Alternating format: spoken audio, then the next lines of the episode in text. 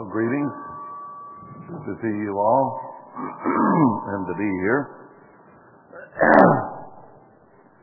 I don't think there's really much to announce.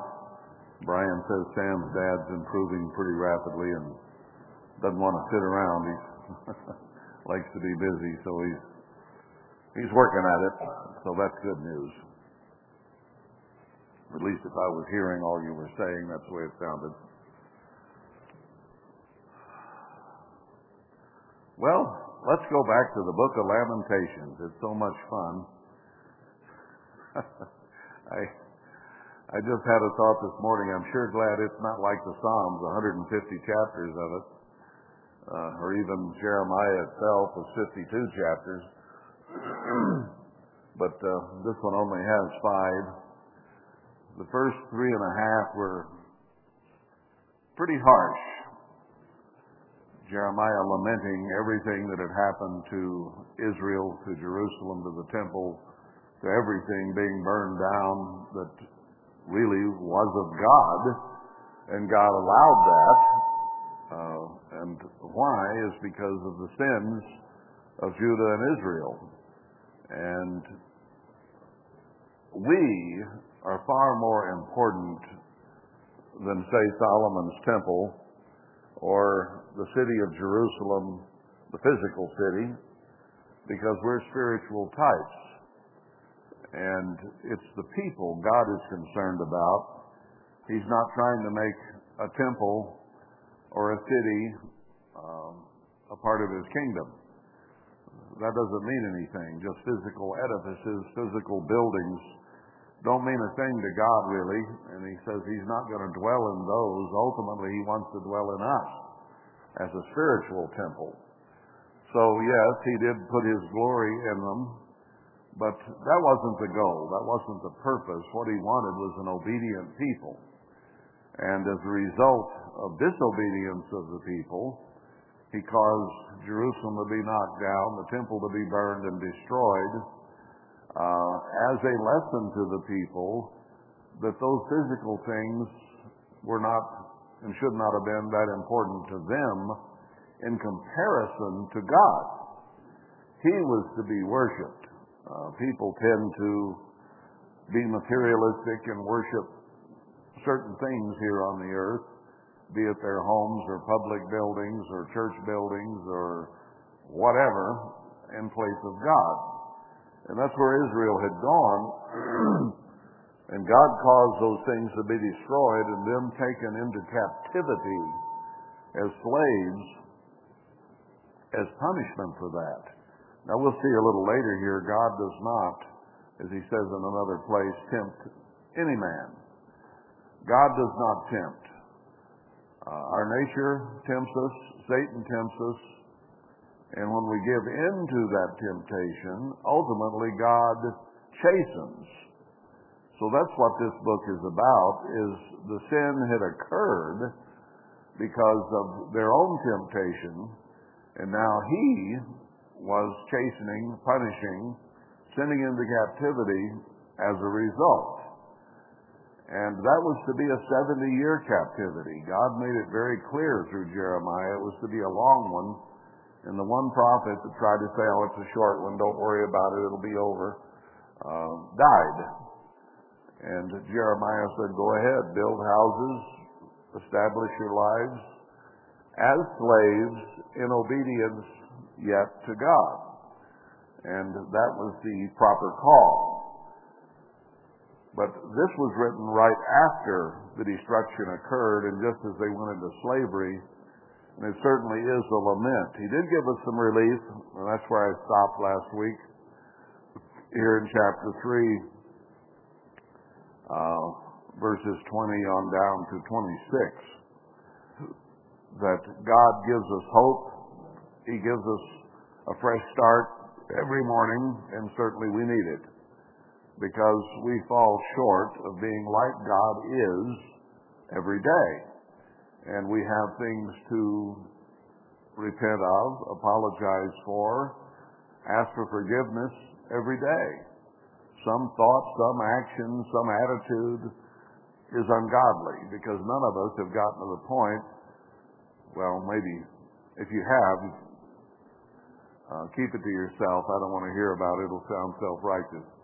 If you've gotten to the point where you make it through a whole day without any kind of wrong attitude or wrong reaction, wrong emotion, uh, contrary to God, you're the first.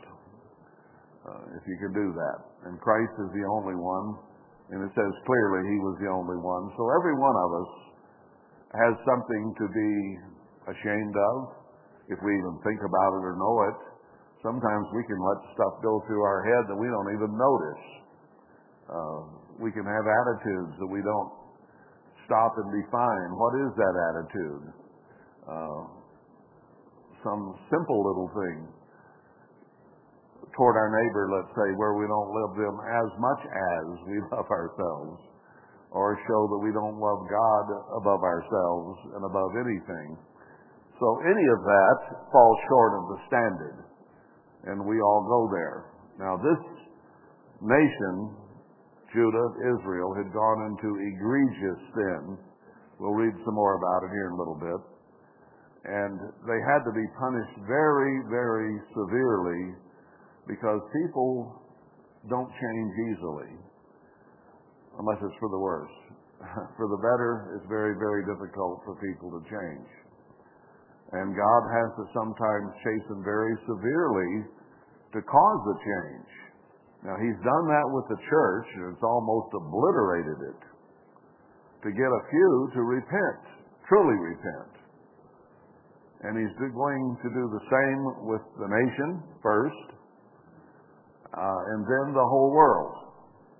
There's a lot of death and destruction just ahead of us because of the disobedience of all mankind. But he put Israel first to be the example nation, and we have failed very miserably. We lead the world in sin, if that's possible, and I think it is, like Sodom and Gomorrah. So we get the first punishment and then it'll come down on the rest of the world.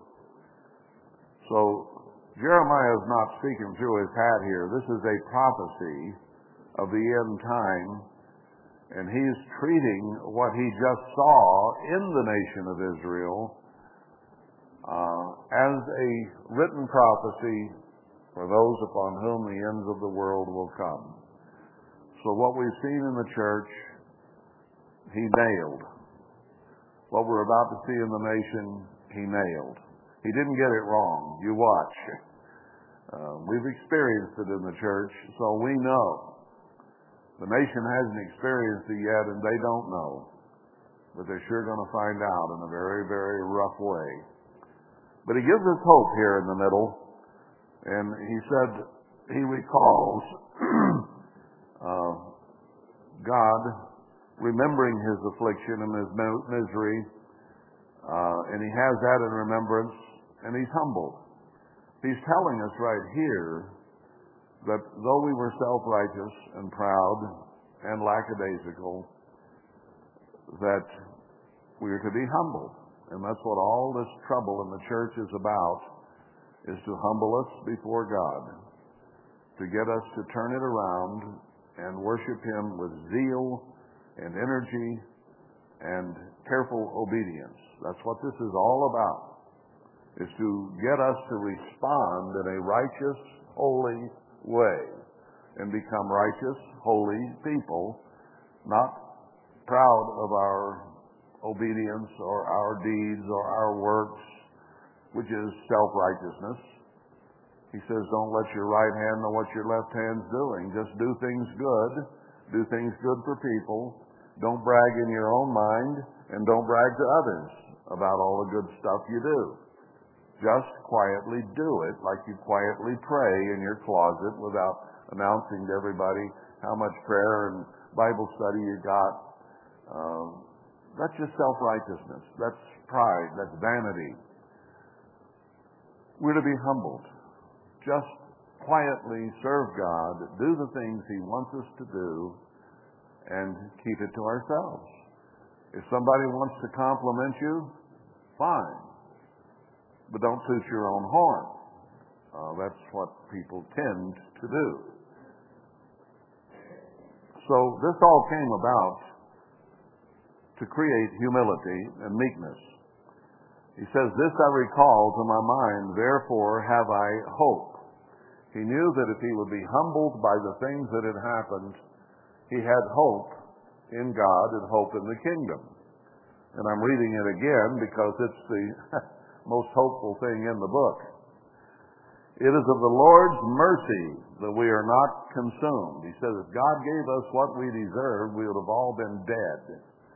Instead, they went into captivity. Because his compassions fail not.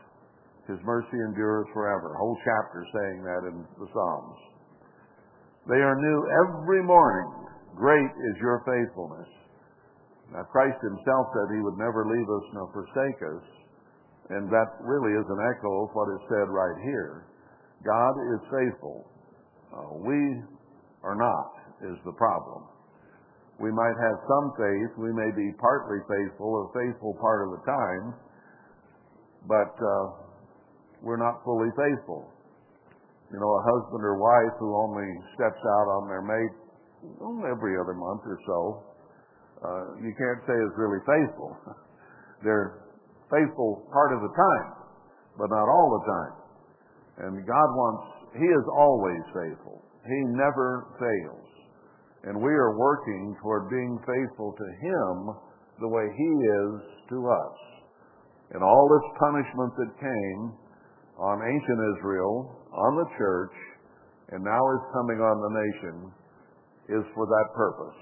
He will never leave or forsake us, but He will paddle us good. That He will do. Hebrews 12 says that's what He'll do. If He loves you, He'll chasten you. And He loves the church. And He chastened it terribly. He loves the nation. When you see what's about to be unleashed, you'll think, God can't be loving this nation. Well, that's tough love. Sometimes there's gentle, kind love, and sometimes tough love is called for and has to occur for people to get the point. We can't just say the smooth and easy things. Somebody said last week or the week before, I really got uh, strong. I said, that's my job. What I'm here for. I can't always be gentle and say sweet things. Isaiah says in so many words, cry aloud and spare not. Tell my people their sins. And if Jeremiah writes them, I got to tell them the way he wrote them because that's coming straight from God. The, the pages of the Bible don't make an audible noise.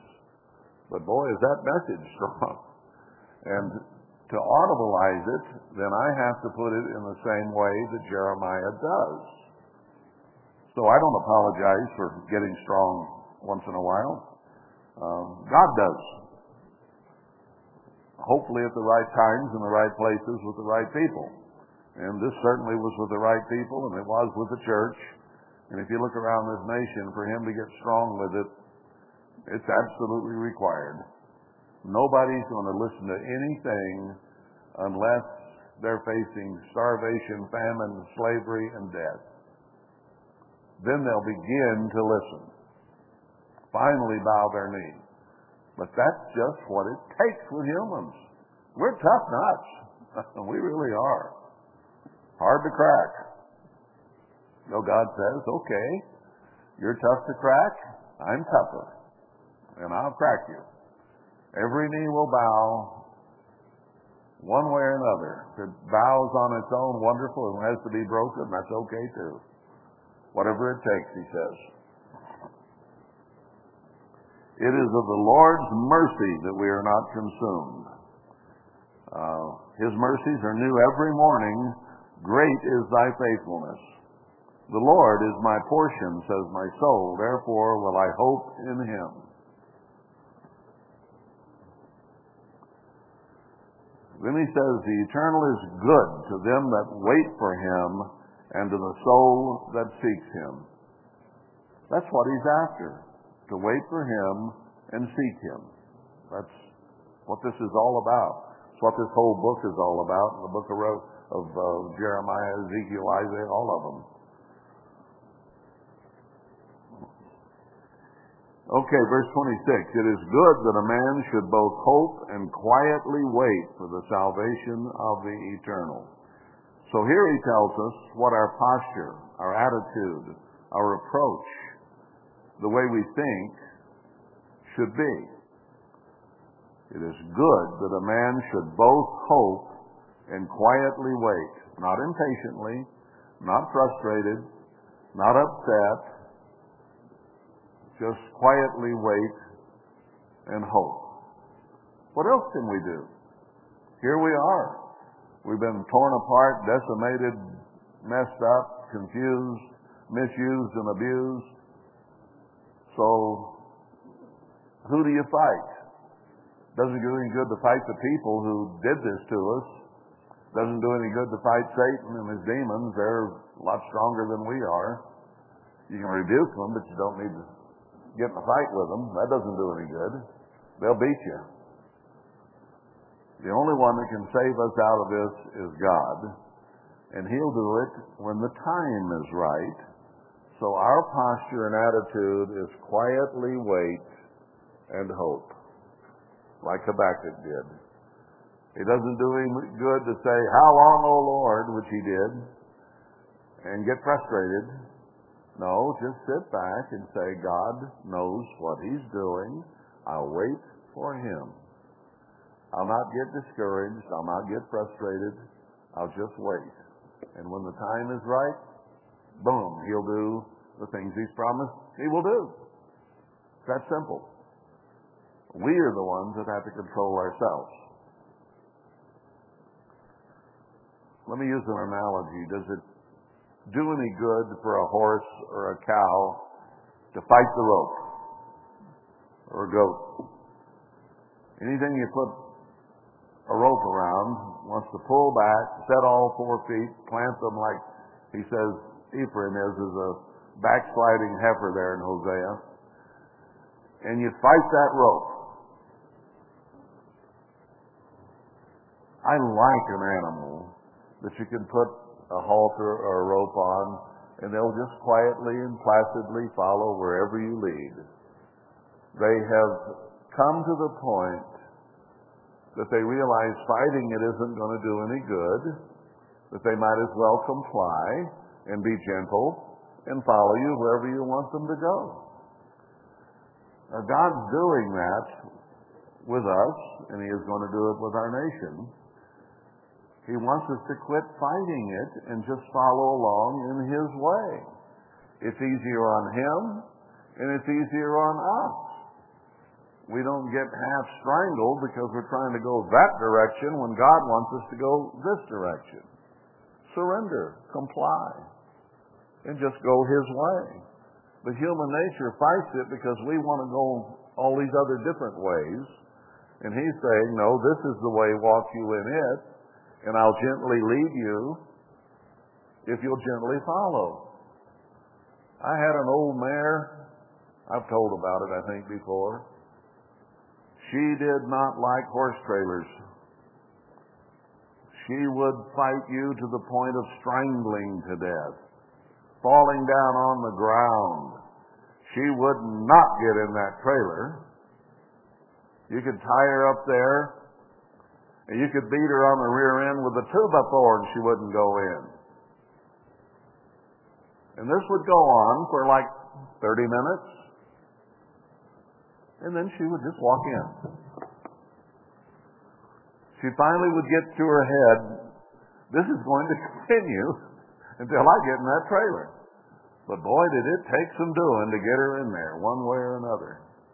She was a nice, gentle horse. You could ride her. She didn't bug. It was just she would lead wonderfully anywhere you wanted to go, but she didn't like that trailer. I don't know, something might have happened when she was young, where she had a traumatic situation with a trailer. I don't know. But it was traumatic to load her for you and her both. And when we pull against the reins with God and want to go this way or that way, it's traumatic for him and it's traumatic for us. And finally he says, okay, the two before is next. And then he applies it. Now, he, he'd, he'd rather chasten us gently and have us get the message, but humans have trouble with that. Sometimes we have to be brought up pretty short before we'll get the message. But he won't give up on us. His mercy never fails. We just need to hope and quietly wait and comply with what he wants. It's really pretty simple in theory to say, okay, I'll comply, I will obey. But we, our nature gets in the way. We get selfish, we get greedy, we get lustful, we get covetous, we get all the things humans get. And then we face trouble. That's the way it is. So he says, instead of that, why don't you just hope, quietly wait, obey, and God will bless you. So let's go on from there. He gives us some great hope.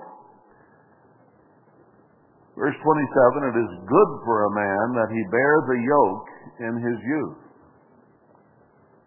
That he has responsibilities, that he has duties, he has chores to do, he has some difficulty in life, because that helps mature the emotions. It helps them understand that as they grow into maturity and adulthood, that they can't just sit around and play games on computers their whole life. In our society today, very, very few bear a yoke. Uh, they don't have chores. They don't have house cleaning. They don't even have to clean their own room. We tried to hire a guy just recently. Okay, I'll be there. Then here comes this text at 4.30 in the morning. I got sick in the night. I can't be there. He didn't get sick. He'd been playing games till 4.30, and he was on his way to bed, and therefore he couldn't come into work because he'd been up all night playing games. You run into this all the time with kids these days. He was 21 years old, but he's still chained to those video games. No, he should be bearing a yoke. I was talking to somebody the other day who is an employee of my son, and he said when he was five years old, his mother had him working. And he said if she didn't have something for him to do, he went and worked for somebody else for free. To have something to do other than play games like his friends were, and he could see it was leading to nowhere. And he's a worker. He shows up, he works. And God just says, that's the way it ought to be. We got a whole generation of people now that, well, I had it so rough, so I'm going to take it easy on my kids. No. No.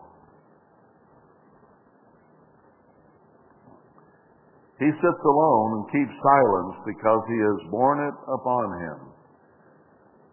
If he's borne the yoke when he's young, then he sits quietly instead of having all the answers and he realizes, you know, I've had to learn things and others have to learn things and it doesn't do a bit of good to be on them all the time. Uh, they all got to learn. He puts his mouth in the dust, if so there may be hope. Or if so, there may be hope. He learns to work and shut up. you know, just shut up. Because a lot of people are going out trying to change everybody else, being busybodies, getting upset with other people over the way they do things, because they ought to do them the way they do it. Every, I'm right. Everybody ought to do it my way, says everybody. No, there's a lot of different ways to skin a cat. And one way is not necessarily wrong. I've skinned cats. I've skinned them from the head back, and I've skinned them from the tail forward. I don't mean house cats. I mean lynx and bobcats and that kind of cats. But I found that there's more than one way to do it. In, the, in any case, you get the hide off, and then you can send it to the taxidermist, and everything's fine. This guy right here might do it just the opposite of the way I am. So what? He gets the job done, it doesn't matter. Why do we think everybody has to do everything our way? No, we should be bigger minded than that. We shouldn't be so small minded we think we have all the answers. Because we don't. He gives his cheek to him that smites him. He is filled full with reproach. He's kind of changed here. Instead of just saying everything God has done to them or to us, now he's saying the things that are good for a young man to go through so that he learns and is responsible later on. you don't resist. Somebody smites you. What did Christ say? Turn the other cheek. He didn't say get upset. Don't get defensive. Don't get proud. Be full of ego and get mad at them because they correct you or chasten you. That's the wrong response. Pride, ego, and vanity are totally the wrong response. God says, I hate pride.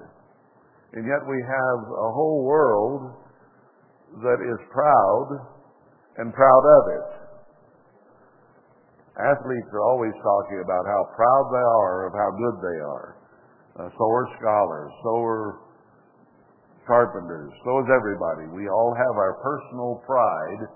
And boy, don't tell me I'm wrong about anything because my ego will rise up and I'll get defensive and there's no room for that. We're here to learn meekness and humility. And James even tells us if we didn't, if we did something and take it patiently, uh, that's expected. If we didn't do it and are corrected for something we did not even do, then God finds that acceptable to Him. Just this last week, I've been accused of all kinds of things that I didn't do at all by someone who's taken the reins and decided they want to do everything their way. Not here. Uh, but I've been accused of all kinds of things to try to get me put in jail. Things that I had no idea of doing or wanted to do. but somebody's trying to do it. Okay. Take it patiently. Doesn't do any good to get angry about it. Just tell the officer, I didn't do that, I didn't do that. Prove it. Show me some evidence that I did that. There is none, because I didn't do it. So, what good does it do to get upset? My ego, uh, uh, my pride, rise up and defend myself? No. Just say, no, I didn't do it. Sorry. You think so? Prove it, then I'll go to jail. Okay. You can't prove it because there's no evidence at all because it didn't happen. Any of it. Oh well. Did I get upset with somebody and tell them some truth? Yeah. But that's my job. you know, that's my job.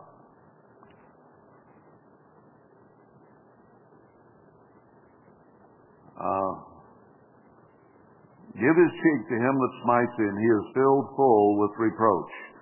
For the eternal will not cast off forever. Now there's an encouraging statement. God will punish, but he it's not permanent.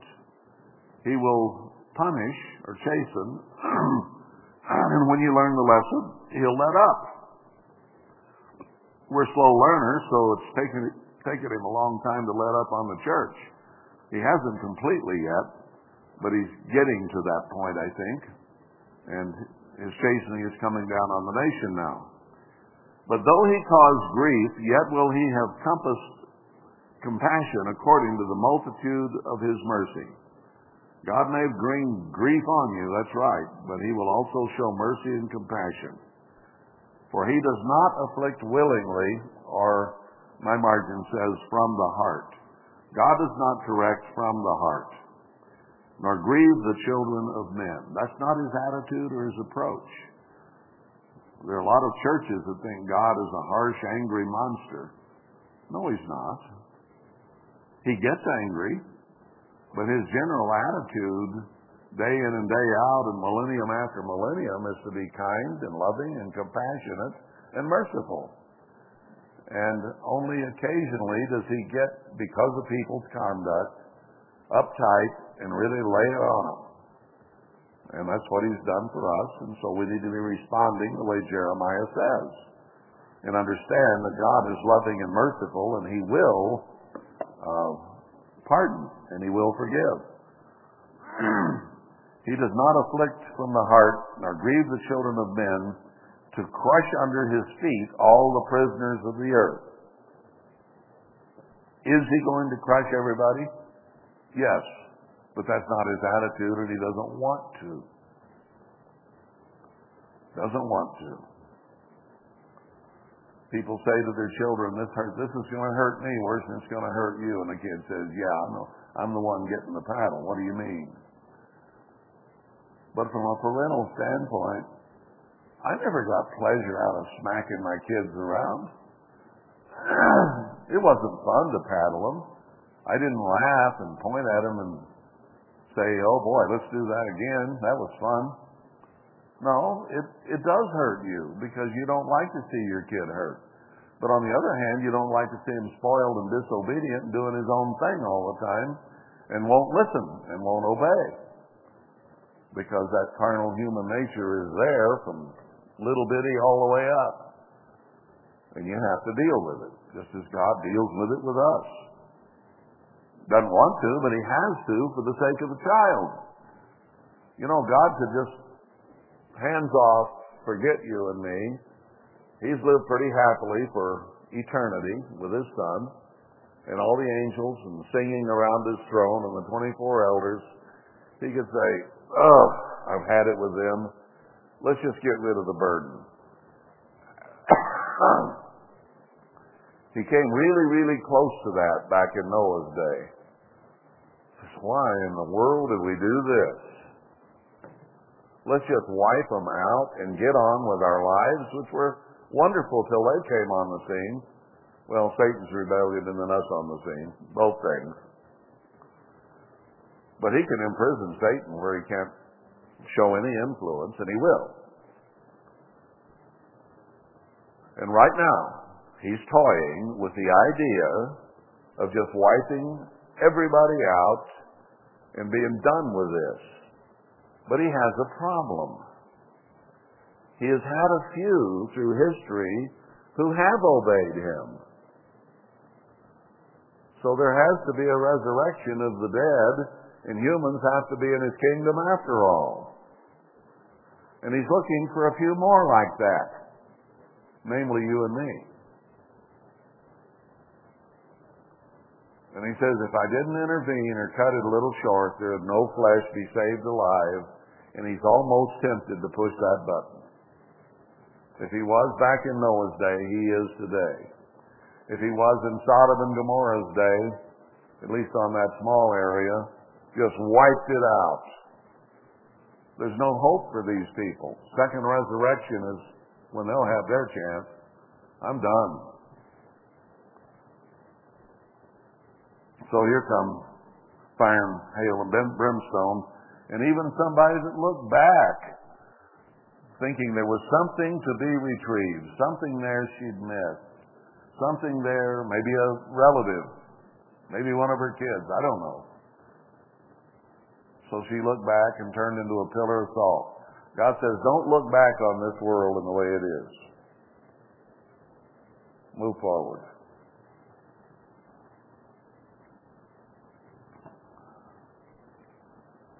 So he doesn't crush people willingly. Verse 35, to turn aside the right of the man before the face of the Most High. God won't meddle with our rights. We have a right to live the way we want to live, hopefully His way. And then we can be given some wonderful rewards. But if we decide we'll go the other way, He's just leaving mankind alone. Time and chance happens to them all. The only ones that He is truly interested in and caring for and working to deliver are those who have turned to Him. The rest of the world, He's leaving them alone until He lowers the boom, which will be soon. To subvert a man in his cause, the eternal approves not. Who is he that says, and it comes to pass when the Lord commanded it not? You, you can't outguess God. Whatever he commands is going to happen. Whatever man says, eh, maybe, maybe not. Out of the mouth of the Most High proceeds not evil and good. Does it? He's tell you straight. Yes, yes, no, no. He doesn't say evil. He doesn't, he is not evil thinking. To us, who are evil by nature, evil thinking comes natural. Uh, negativity toward others, suspicion of others comes natural. It's just, it's just something that's there in our humanity. You know, I, I brought peaches to people yesterday, or the day before, and I'd given them a price, 25 bucks. And I got there and they says, well, the ripe type peaches that we've been selling for 25, we don't have many of right now. So we raised the price to 30. And I immediately thought, maybe I'll just cover that $5 on all those boxes myself. Uh, so I don't have to tell them the price went up. And somebody might think, well, he's just helping for his gas money to raise it five on his own. I, the reason I thought that is because that's the way a lot of people think. I didn't think anybody here necessarily would, but when you're used to the way people are, I said, okay, I'll save the receipt and show them that that's what they charged me. I, I didn't add five bucks for my lunch. or whatever. Uh, but our nature is that way. We get suspicious. We impute motives. We think somebody must be thinking. And that's some of the charges that were brought up against me this week is he must be no evidence whatsoever but he must be or must have done this. No, that's just your negative, suspicious mind thinking I think like you do. And I and I wasn't. Now I'm capable of it. Don't get me wrong. I'm not saying that I can't do that. But in this case I hadn't done anything that I was accused of. Nothing. But that's the way people are. But God does not subvert anybody. Uh, 39, Wherefore does a living man complain a man for the punishment of his sins? Know, why is God dropping this on me? Well, you might stop and think why. Uh, did I do this, this, this? Did I think that? Why is trouble coming on me? Trouble generally doesn't come with us without a cause of some kind. Uh, now, circumstances or accusations can occur when you haven't done it, like I was just telling you. Satan is the accuser of the brethren. That's one of his official titles. And God still allows him on a daily basis to go before the throne of God, that place of holiness, and he allows the most unclean being on the in the universe to go to his throne still to make complaints against us. Now a lot of those complaints that he makes are real. We did it. A lot of the complaints and accusations he makes are not real. Didn't he make some pretty strong accusations against Christ when they had the temptation? Yeah. And none of them were true. But Satan is officially the accuser of the brethren. And if you tend to be an accuser, you're always looking at things and saying, well, so and so must have done that, or he must have been thinking this. You're getting in the realm of Satan. It's the way he thinks. That needs to be stopped. We should not allow ourselves to think that way. Give people the benefit of the doubt. Maybe even don't doubt a lot of times. We've learned that. we learned that from our very youth because people weren't perfect and people didn't do what they said and they did what they wouldn't say. So we became suspicious. We became skeptical. We became negative because of what we saw around us. And God says, don't be that anymore. Be positive, be uplifting, be encouraging.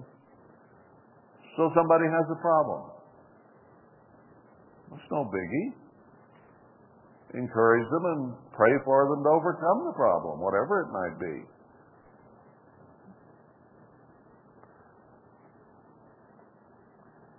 Why do we complain about punishment for sin? Let us search and try our ways and turn again to the eternal. So instead of complaining about punishment God might put on us, repent. Don't do that anymore. Change that attitude, and everything's fine. Let us lift up our heart with our hands unto God in the heavens. You have trouble, you get chastened by God. What does he say there in Hebrews 12? He says, Don't let your hands hang down. Oh, woe is me, God's punishing me. He says, Lift up your holy hands and praise Him that He's straightening you out. Because if the chastening yields the peaceable fruits of righteousness, Paul says, then mission accomplished. And you can raise your hands and thank God for the correction. That attitude's not easy to come by, but it can be. And parents make a terrible mistake when they punish a child and that child gets surly or sour or bitter or has a negative attitude. Now, if that kid's there with a negative attitude and is still arrogant and rebellious in attitude, maybe they quit what they were doing, but they still got the attitude. It's a crime to leave a child in that attitude. It's a sin to leave a child in that attitude. You haven't done your job, the sin of omission, until that child changes his attitude and becomes sweet and lovable. You're not done. Maybe you got the noise to cease. Maybe you got the actual disobedient thing to cease. But as long as that kid's in a negative, sour, rebellious, snotty attitude, you got to stay with it until they change the attitude. That's what God does. That's what He does. I many times I've had I had my kids when they were little. I'd paddle them, get an attitude. Well, okay, I see we're not done. Bend over. Let's finish this. And I stayed with it until they would sit in my lap and say, Daddy, I love you.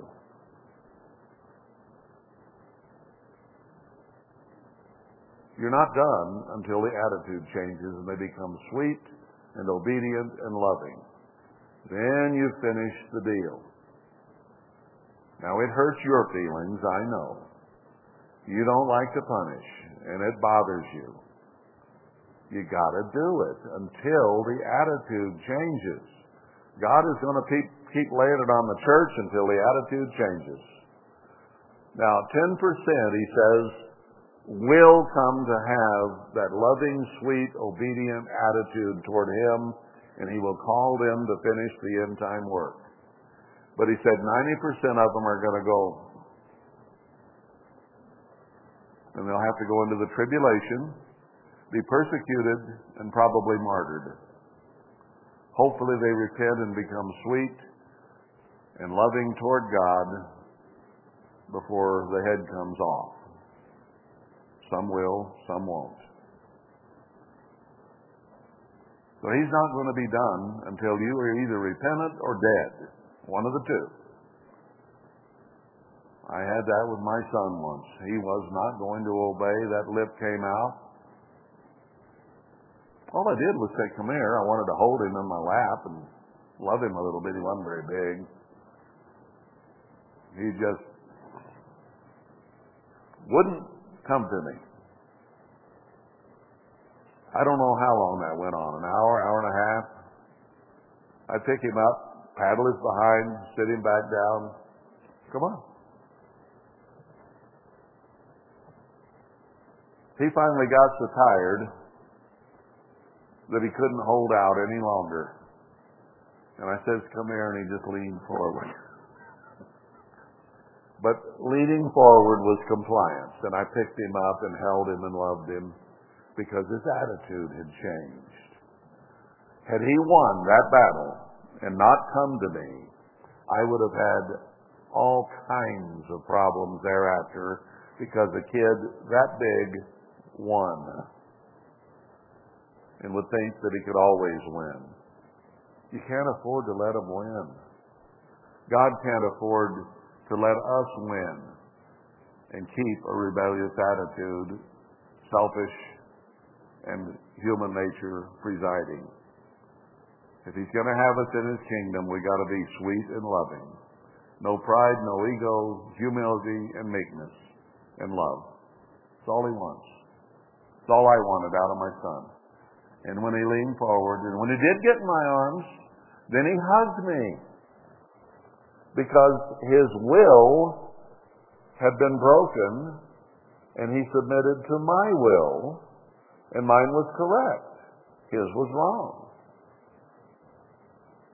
Now he's a grown man. Sometimes he's right, and sometimes I say, okay.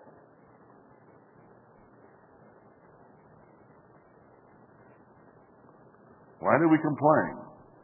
Let us search and try our ways and turn again to the eternal. Let us lift up our heart with our hands unto God in the heavens. Thank you, God, for life. Thank you for breath. Thank you for skies and trees and all the wonderful things you've made for us. It's hard to raise our hands and thank Him for goat heads and foxtails, tumbleweeds. Why do we have those things? Because we disobeyed and got kicked out of the garden, and that other stuff was out there for us.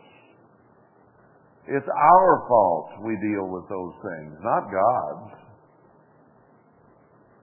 For those who will obey, He's going to take those things away.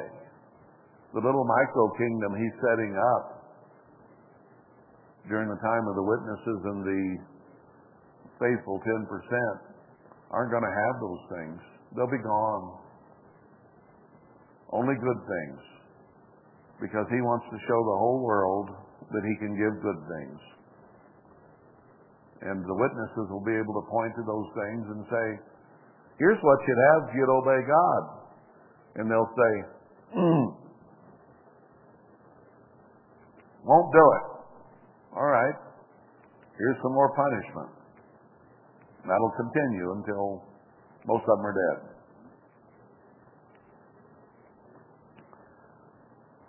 Lift our hands to God. We have transgressed and have rebelled. You have not pardoned.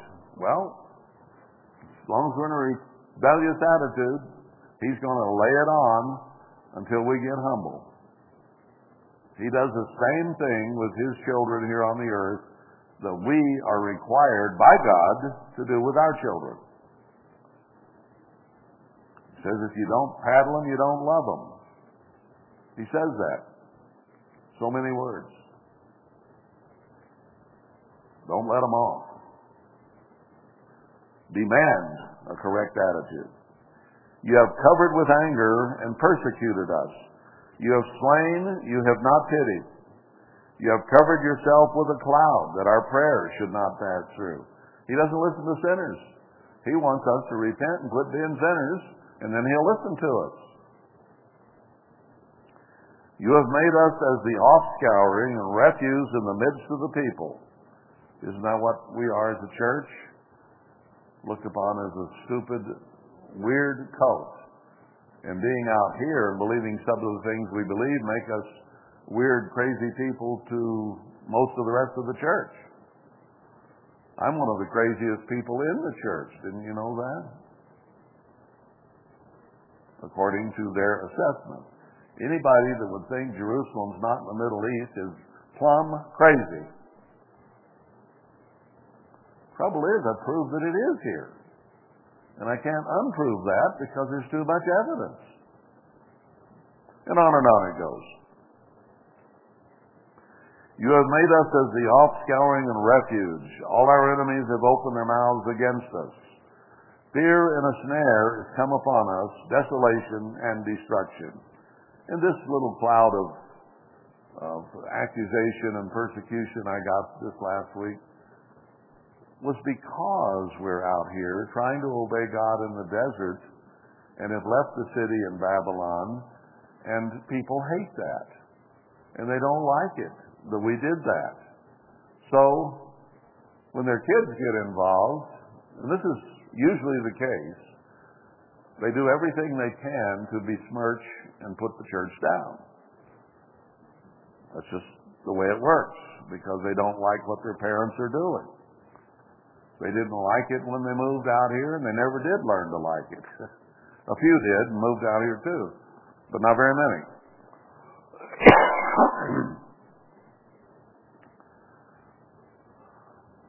All our enemies have opened their mouths against us. Fear and a snare has come upon us, desolation and destruction.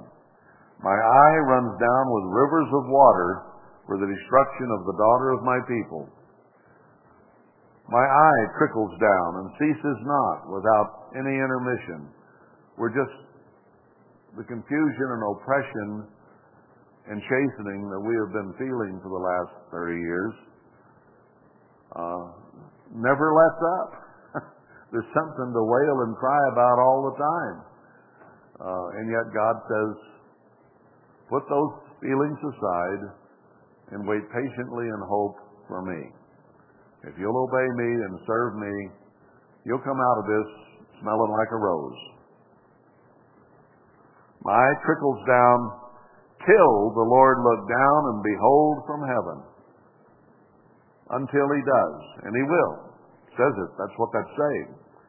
My eye afflicts my heart because of all the daughters of my city. He wasn't just upset about what's happening to him, but what had happened to the whole people. My enemies chase me sore like a bird without cause. They didn't have any cause to send Jeremiah to the to the dungeon, to the pit. All he did was tell them the truth. You sin greatly before God and you're going to go into captivity. He didn't do anything wrong, but they didn't like to hear that, so they threw him in a dungeon. Sounds like it was more of an outhouse hole than it was just a regular dungeon. With no reason, no real reason. Just that they didn't like what he was bringing as a message from God. They cut off my life in the dungeon and cast a stone upon me. He was in the dungeon and he couldn't get out. Waters flowed over my head. Then I said, I am cut off. Where'd the waters come from? Did it rain too much and come in the dungeon? Or was he in a big outhouse hole and he had water coming down on his head? May have been. I called upon the, your name, O Lord, out of the low dungeon, the really bad one. You have heard my voice. Hide not your ear at my breathing, at my cry.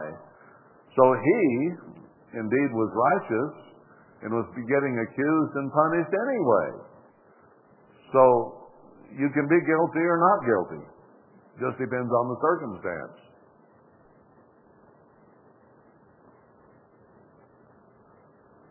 I've always had an expression, well, you got the right guy, but for the wrong reason. you know, you, you, you got me for something I didn't do, but you don't know about what I did do. So they've always, there's always something they could get you on. So as far as being a sinner is what I'm trying to say, there's always something you're guilty of that they could have brought if they knew about it.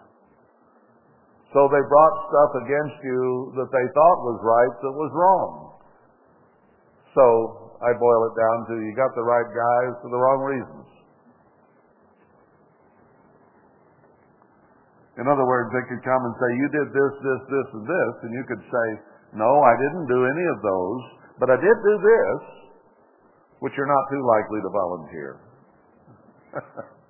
That's okay, you don't need to.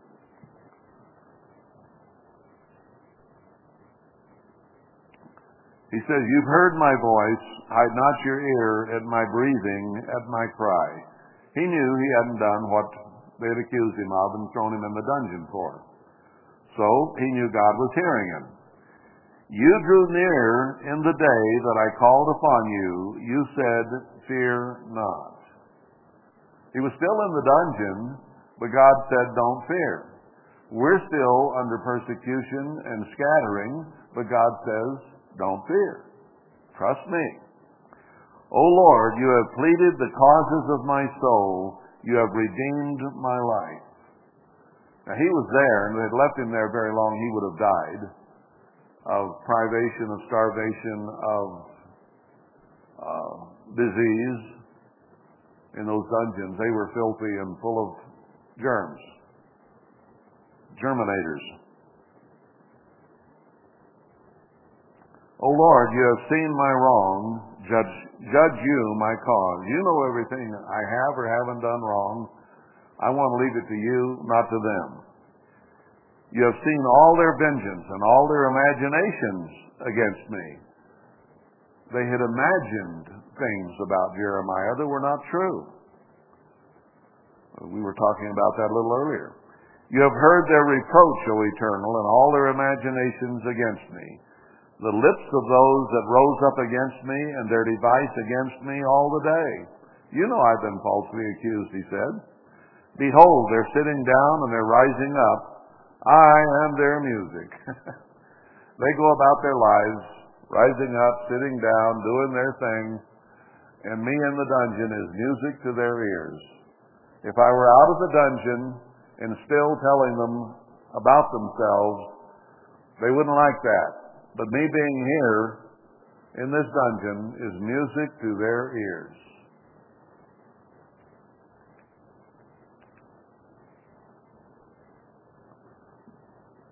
There are people who might not mourn if one of us died.